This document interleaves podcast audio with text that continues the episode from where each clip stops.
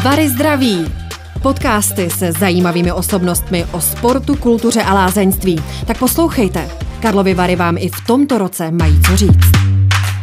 Vítejte u podcastu Vary zdraví. Mým hostem je Tomáš Brizgal, ředitel výrobního závodu Jan Becher Pernod Ricard, který s nástupem do funkce zároveň převzal tajnou recepturu ikonického likéru. Já vás zdravím, dobrý den. Dobrý den. Tomáši, uh, Popište nám úplně na začátek, kde se vlastně nacházíme, protože ne všichni nás vidí, tak abychom je uvedli do obrazu. Tak v současné době se nacházíme vlastně v našem návštěvnickém centru eh, Karlovarské Becherovky na vlastně hlavní třídě TG Masaryka, kde se Becherovka vyráběla od roku 1867 do roku 2010. V současné době je tady návštěvnické centrum a tohle je vlastně bar, ve kterém probíhají ochutnávky našich, našich výrobků na závěr prohlídky. prohlídky. Takže taková ta nejlepší část prohlídky? Přesně tak, nejvíce oceňovaná. Eh, každopádně, eh, vy jste, říkala jsem na začátku, eh, výrobní ředitel a mě popravdě hodně překvapil váš věk. Působíte velmi mladě. Tak jaká byla cesta vlastně k takové pozici? Protože popravdě očekávala bych takového kmeta prostě, ale to se neděje. Tak jaká je ta vaše cesta?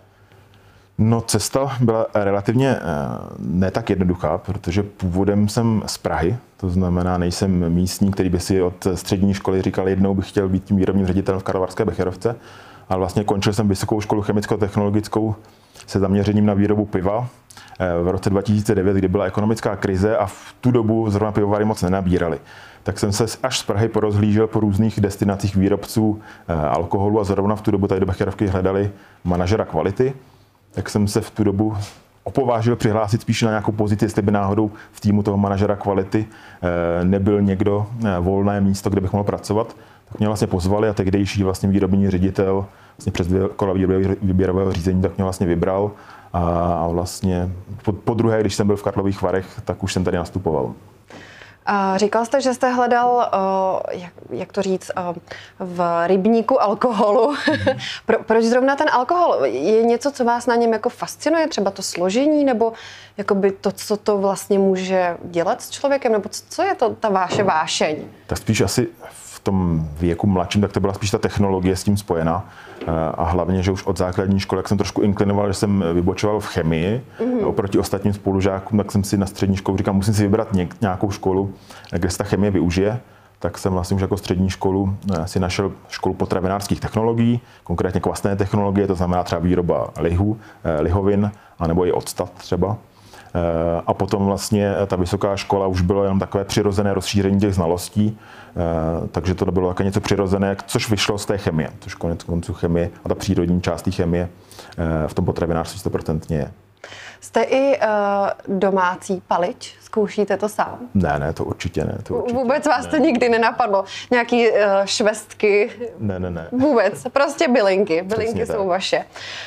Um, Kdy jste se dostal poprvé uh, k Becherovce vy osobně? Myslím tím, kdy jste ji ochutnal a jestli jste to jako poznal. Já a Becherovka jdeme spolu. Tak asi úplně první vzpomínka si vzpomenu uh, u mého dědy, jsem ji viděl na baru, tam měl jako vystavenou, tak pak jsem ji asi někdy kupoval k narozeninám a potom zhruba někdy kolem 20. roku si pamatuju, že s kamarády, eh, když jsem byl na návštěvu jiného kamaráda, tak jsme ji tam taky objevili, ochutnali a v tu dobu nás teda úplně nezaujala, protože přece jenom v tu dobu byly takový víc trendy, ty jemnější eh, pití a mm-hmm. většinou spíš sladší a ne tak intenzivní bylinková chuť, která u té becherovky je. Každopádně eh, becherovka víme všichni, že je to alkoholický nápoj. A mě by zajímalo, ehm, co, kam, kam ji spíš přiřazujete vy. Je to lék, anebo je to droga? Hmm, tak asi jako podle současného hodnocení to není ani jedno, nebo blíže by se asi eh, říkalo, že droga. Asi všechno závisí na dávkách, protože při vyšších dávkách tak všechno může být nebezpečná droga. Eh, já si myslím, že při odpovědné konzumaci, kterou obecně všichni výrobci, včetně nás, eh, podporují, že to asi je jediná cesta, jak udržitelně produkovat alkohol ještě další stovky let, tak bych to vnímal něco mezi. Konkrétně u té becherovky obzvlášť, protože samozřejmě jsou některé jiné alkoholy, které jsou jenom čistý alkohol, než to u té becherovky přece jenom nějaká ta bylinná báze tam je. A určitě bych zase neřekl, že to je lék, že by to někdo měl konzumovat jako nějaký zdravou prospěšnou látku. Když si dám k nedozelo vepřo a pak jednu šťopičku, tak je to lék?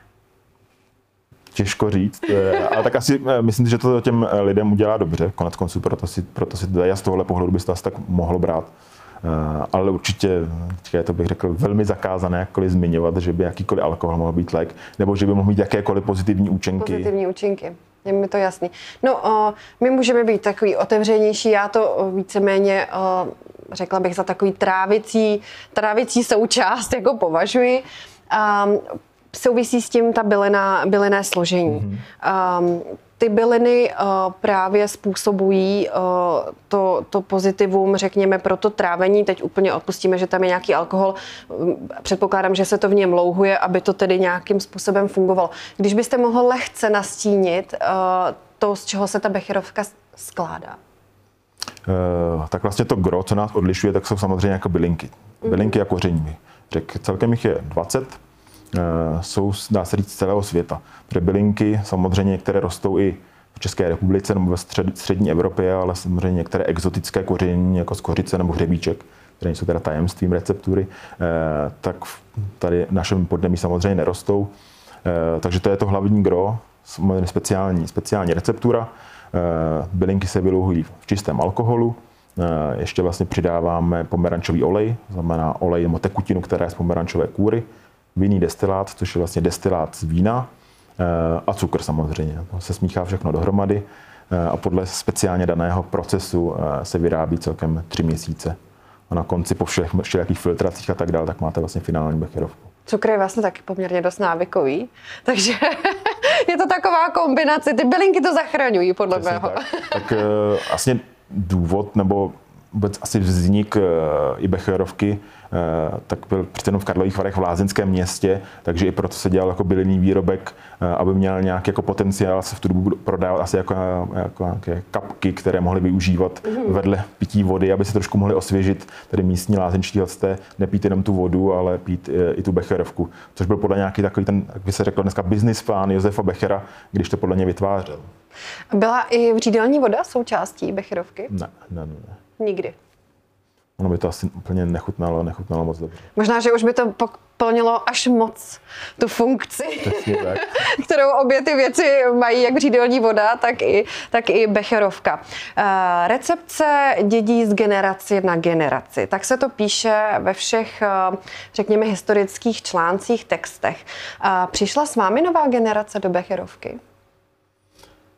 Tak dalo by se to říct, protože můj vlastně předchůdce, jak jsem říkal, který si mě vybral na tu pozici manažera kvality, tak uh, mi to po letech jako říkal, že si mě jako vybral jako jakéhosi nástupce. Uh, takže dá se říct, že jsem to jako generačně i po něm přebral. Podle mě odešel trošku dříve, než i já jsem očekával, proto když se zmiňoval ten mladý věk, tak možná před pěti lety jsem si myslel, že možná za pět let, to znamená někdy teď by byla třeba nějaká vhodná doba. Ale situace se změnila, takže v tomhle by se dalo říct, že generace a jinak eh, vlastně kolega Bohuslav Pěch, který je ten druhý znalec receptury, tak vlastně ten už taky brzy půjde do důchodu a myslím, že ho taky vymění někdo generačně, generačně jiný. Takže i když to samozřejmě není v rámci rodiny, ale je to v rámci firmní rodiny, tak pořád se předává, předává receptura generačně. Jan Becher, samozřejmě všichni víme, o kom je řeč. Je ještě součástí přímo nějaký potomek nebo následník z této rodiny? Ne, vlastně tam došlo k odpojení vlastně po druhé světové válce, eh, což tady vlastně ovlivnil celý region a spousta vlastně obyvatel německé národnosti museli, museli odejít z tohoto území. Vlastně rodina Becherů neví, neví, neví A, takže vůbec neexistuje žádný, žádné spojení mezi... V současné uh... době ne. Vlastně to se odpojilo tím, že se to dá říct znárodnilo. Uh, pak když začal socialismus, tak úplně znárodnilo a vlastně od té doby to patřilo státu až v roce 1997 začala privatizace, která skončila v roce 2001, kde se to vlastně ze státního vlastnictví dostalo do vlastnictví firmy Pernod Ricard. Mají uh, tyto změny, řekněme, majitelů a tedy různě působících stran na značku, uh, mají i um, tu možnost změnit uh, ten výrobní proces, tu recepturu? Nebo respektive měnily to v historii uh, tyhle ty události? Hmm, co já vím, tak, eh, tak ne. Samozřejmě, co se mění, tak je modernost technologií mm. a, mhm. a měřítko, ve kterém se vyrábí. To znamená, to, co my vyrábíme za jeden den, tak se vyrábělo tady za celý rok. Eh, takže to se samozřejmě mění, ale to gro té technologie, to znamená, do čeho se extrahuje, eh, směs bylinek a tak dále, tak zůstává vlastně stejná.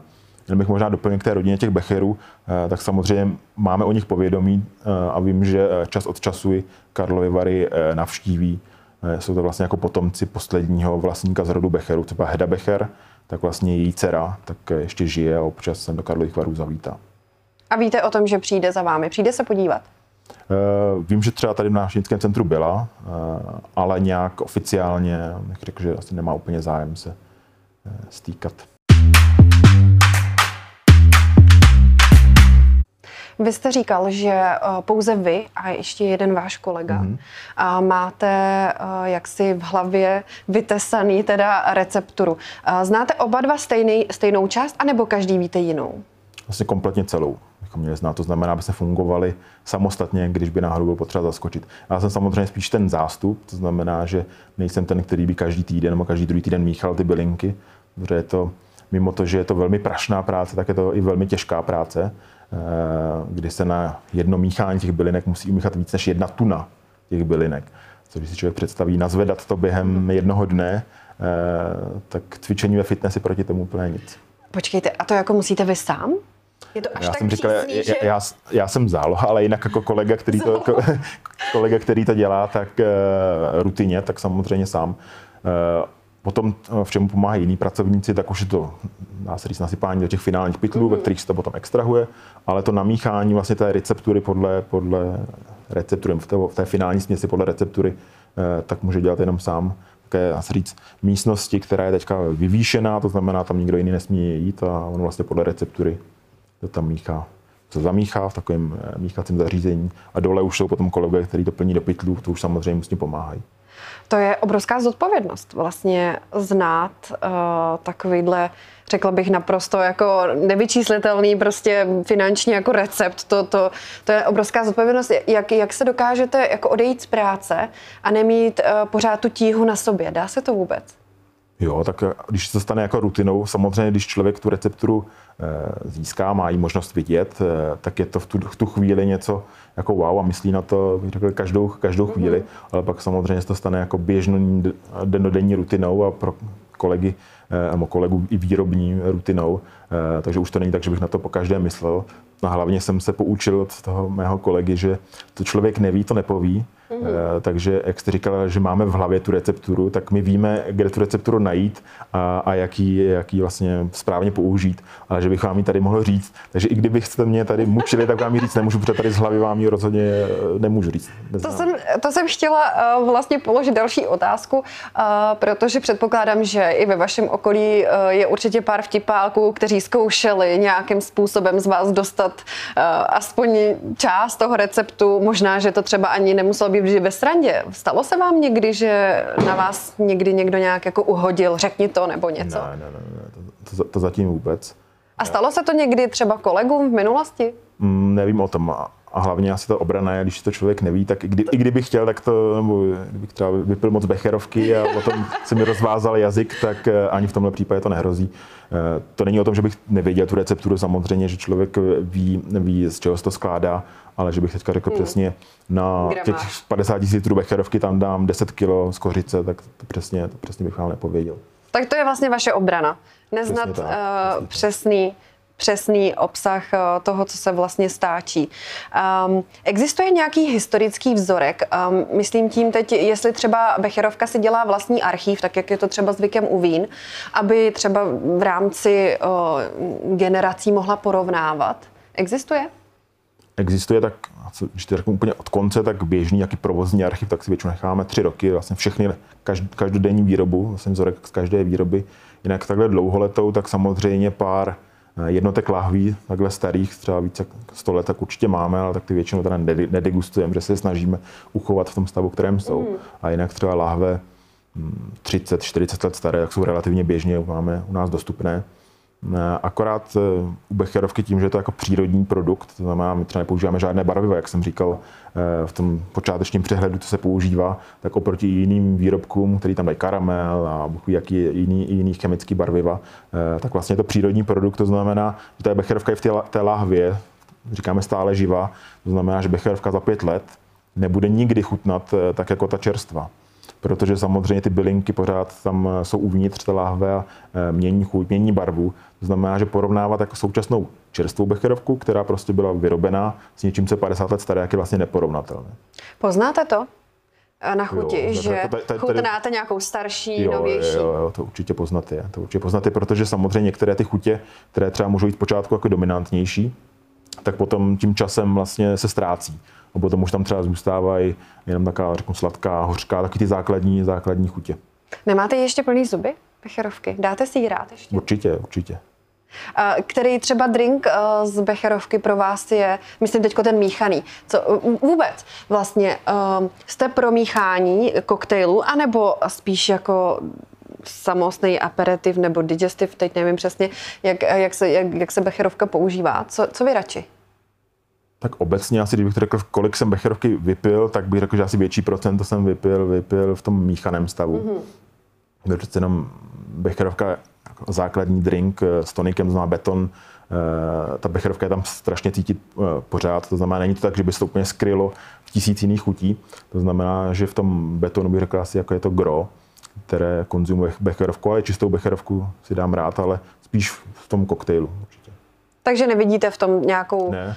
Nějakou na, na, znehodnocení? Ne, ne, ne. Na, naopak jako vím, že eh, barmany řekli, po celém světě, tak je hodně becherovka využívána tím, že přináší vlastně hořkou chuť i sladkou chuť. To znamená, že to vlastně v těch koktejlech eh, působí hodně intenzivně eh, a spoustu koktejlů existuje, který vlastně ta becherovka tam hraje gro a opravdu ji tam cítíte, že to není zamaskováno džusem a buchví čím ještě.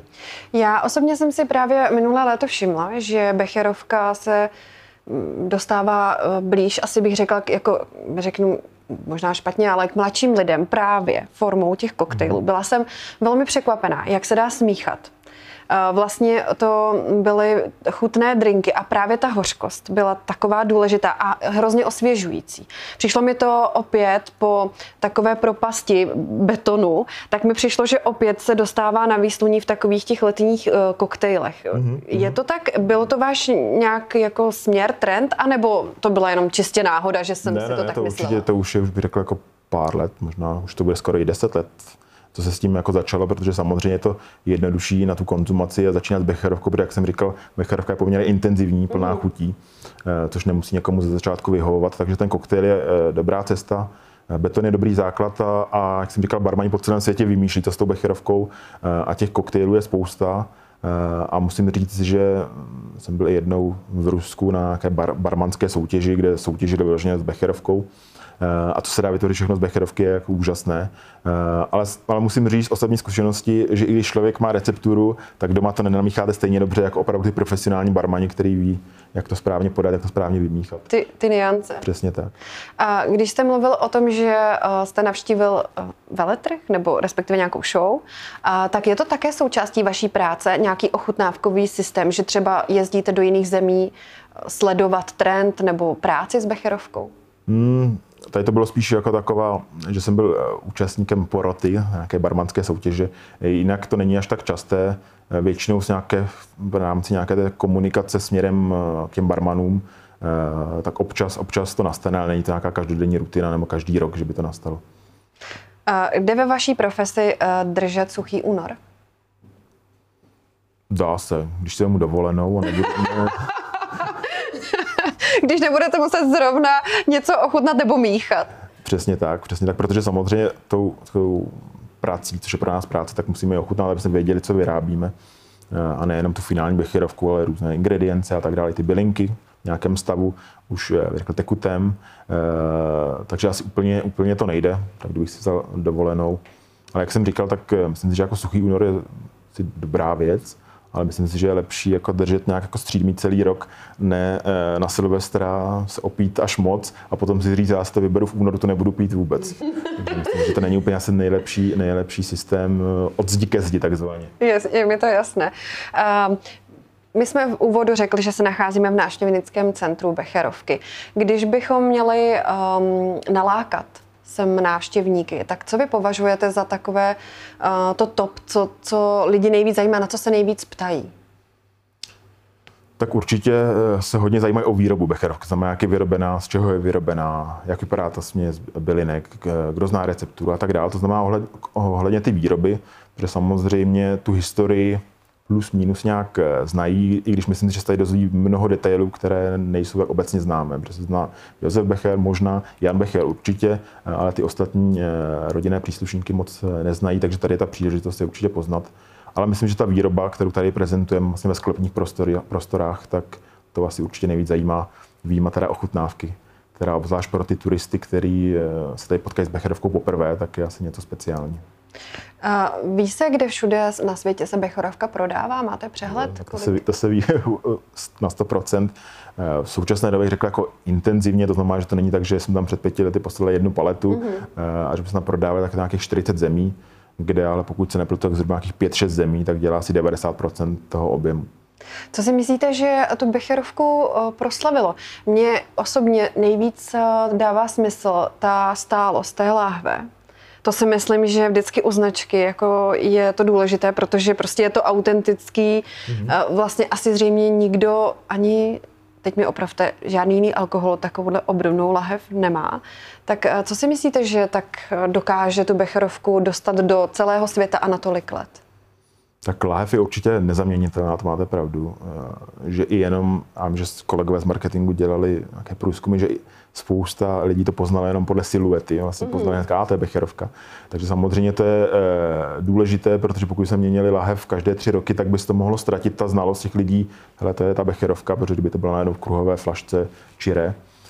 E, takže to je asi možná jedna věc, aby lidi stále poznávali tu becherovku a stále ji našli v regále obchodu. A jinak si myslím, že určitě ta, ta chuť, která, která si své zákazníky stoprocentně najde v té obrovské konkurenci, která je na tom trhu s lihovinami, Eh, tak když už si podle mě někdo jednou ochutnal, našel si ji, tak potom už bych řekl, že u ní zůstává. Vy jste říkal, že um, Becherovka má návštěvnické centrum a zároveň má i výrobní mm-hmm. závod. Mm-hmm. Ten výrobní závod je v Karlových Varech. Ano. Úplně kompletní procedura probíhá Přesně tak. v Karlových Varech. Přesně tak. Tomáši, vy jste se nenarodil v Karlových Varech, mm. jste Pražák, jste ano. říkal. A Becherovka vás sem přivedla. A, tak zabydlel jste se tady, už se tady cítíte jako doma, nebo jak Karlovy Vary vy stále berete? Určitě to tady beru jako domov, už se považuji za Karlovaráka, i když samozřejmě 25 let jsem strávil v Praze. Eh, původní plán byl, že tady tak strávím tři roky na zkušenou a pak přijdu někam jinam blíže Praze, ale situace se změnila, takže už jsem tady vlastně říct, založil rodinu a skoro postavil dům, takže určitě už plánu zůstávat, zůstávat tady a určitě se vnímám jako Karlovarák se zkušenostmi z Prahy. Což je trošku teda, ještě vám skáču do řeči, eh, jaký opak, co se tady eh, samozřejmě řeší, Eh, že naopak eh, se tady řeší, že spousta lidí odchází směrem do Prahy, tak v tu dobu jsem si připadal trošku jako ten jednorožec, že já jsem ten, který jde tím druhým směrem. A vy jste mluvil o té rodině, eh, samozřejmě v soukromí předpokládám, máte svou rodinu, ale mně přijde trochu rodina i právě Becherovka. Protože když vám někdo prozradí takový recept, tak přece eh, by to nedělalo jen tak někomu, koho zrovna přijal. Takže je takový ten trend ve vaší firmě, že lidi zůstávají delší čas, ať už je to jakákoliv pozice. Mhm. Snaží se o to ta firma? Stoprocentně, tak eh, já se svými 12 lety, tak eh, jsem v výrobním závodě jeden z zelenáčů, bych stále mohl říct, že je tam spousta lidí, kteří pracují 20-30 let, kolega Pich to bude skoro 40 let ve firmě, takže ta dlouhověkost určitě u nás u nás eh, ve firmě je. Eh, a přesně jak jste říkala, asi, že by někdo přišel úplně takzvaně jako z ulice, že by se nabral nějaký jako hmm. manažer a tak tady máš recepturu. Eh, tak není to úplně v minulosti, co by se tak dělalo. Neříkám třeba v budoucnosti, že se to změní, ale v současné, v současné době to tak, v současné době to tak není. A naopak člověk bych řekl trošku, člověk musí ukázat tu lojalitu hmm. k té hmm. firmě, což byl třeba ten příklad toho kolegy Picha a konec konců i mě, protože ke té receptuře jsem se dostal po 6-7 letech, co jsem pracoval už ve firmě a trošku ukazoval nějaký zájem. Je to určitá výhoda, protože spolu vytváříte uh, nějaké velké poslání, tak je důležité asi Becherovkou žít. Určitě, Je to tak? určitě. Já, já musím říct, že mě kompletně jako Becherovka jako taková pohltila její historie. Eh, a vlastně tady vždycky jsem na návštěvnickém centru a, a, pustí se historické video, kde tam jsou ty záběry a, a vypráví se ten krásný ten, tak mám vždycky husí kůže, no teďka to skoro říkám, tak mi nabíhá husí kůže, tak si kolikrát říkám, že kdybych chtěl věřit na nějakou reinkarnaci, že si říkám, jestli nejsem, nemám něco společného s tou minulostí Becherovky, protože vždycky, když ta minulost probírá, tak mi naskočí husí kůže, jako i teď. A Josef nebo Jan?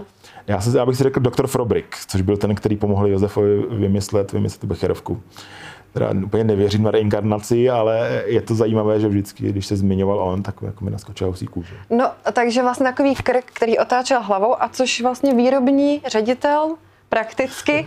No tak eh, možná, že jsme se trefili, možná, že jsme k tomu došli. Ještě eh, úplně na závěr našeho podcastu. 12 let tu žijete, určitě už jste měl možnost se rozkoukat. Co byste eh, vy vyhodnotil jako největší lákadlo pro návštěvníky Karlových varů?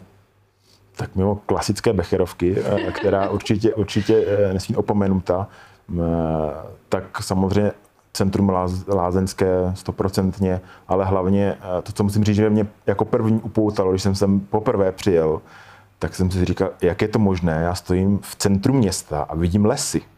Protože zvyklý z Prahy, kde člověk, když stojí na Václavském náměstí, tak tam žádné lesy nevidíte, tak to je asi první, co mě jako tady upoutalo, že opravdu ta vzdálenost přírody a toho centra města je opravdu blízká, i když do kopce se musí, ale potom, když už člověk je v tom kopci, tak eh, je to velmi krásná procházka kolem. Říká Tomáš Brizgal, ředitel výrobního závodu Jan Becher, Pernod Ricard. Já vám moc děkuji za milý rozhovor a budu se těšit někdy příště. Děkuji, děkuji za pozvání. Vary zdraví! Podcasty se zajímavými osobnostmi o sportu, kultuře a lázeňství. Tak poslouchejte. Karlovy Vary vám i v tomto roce mají co říct.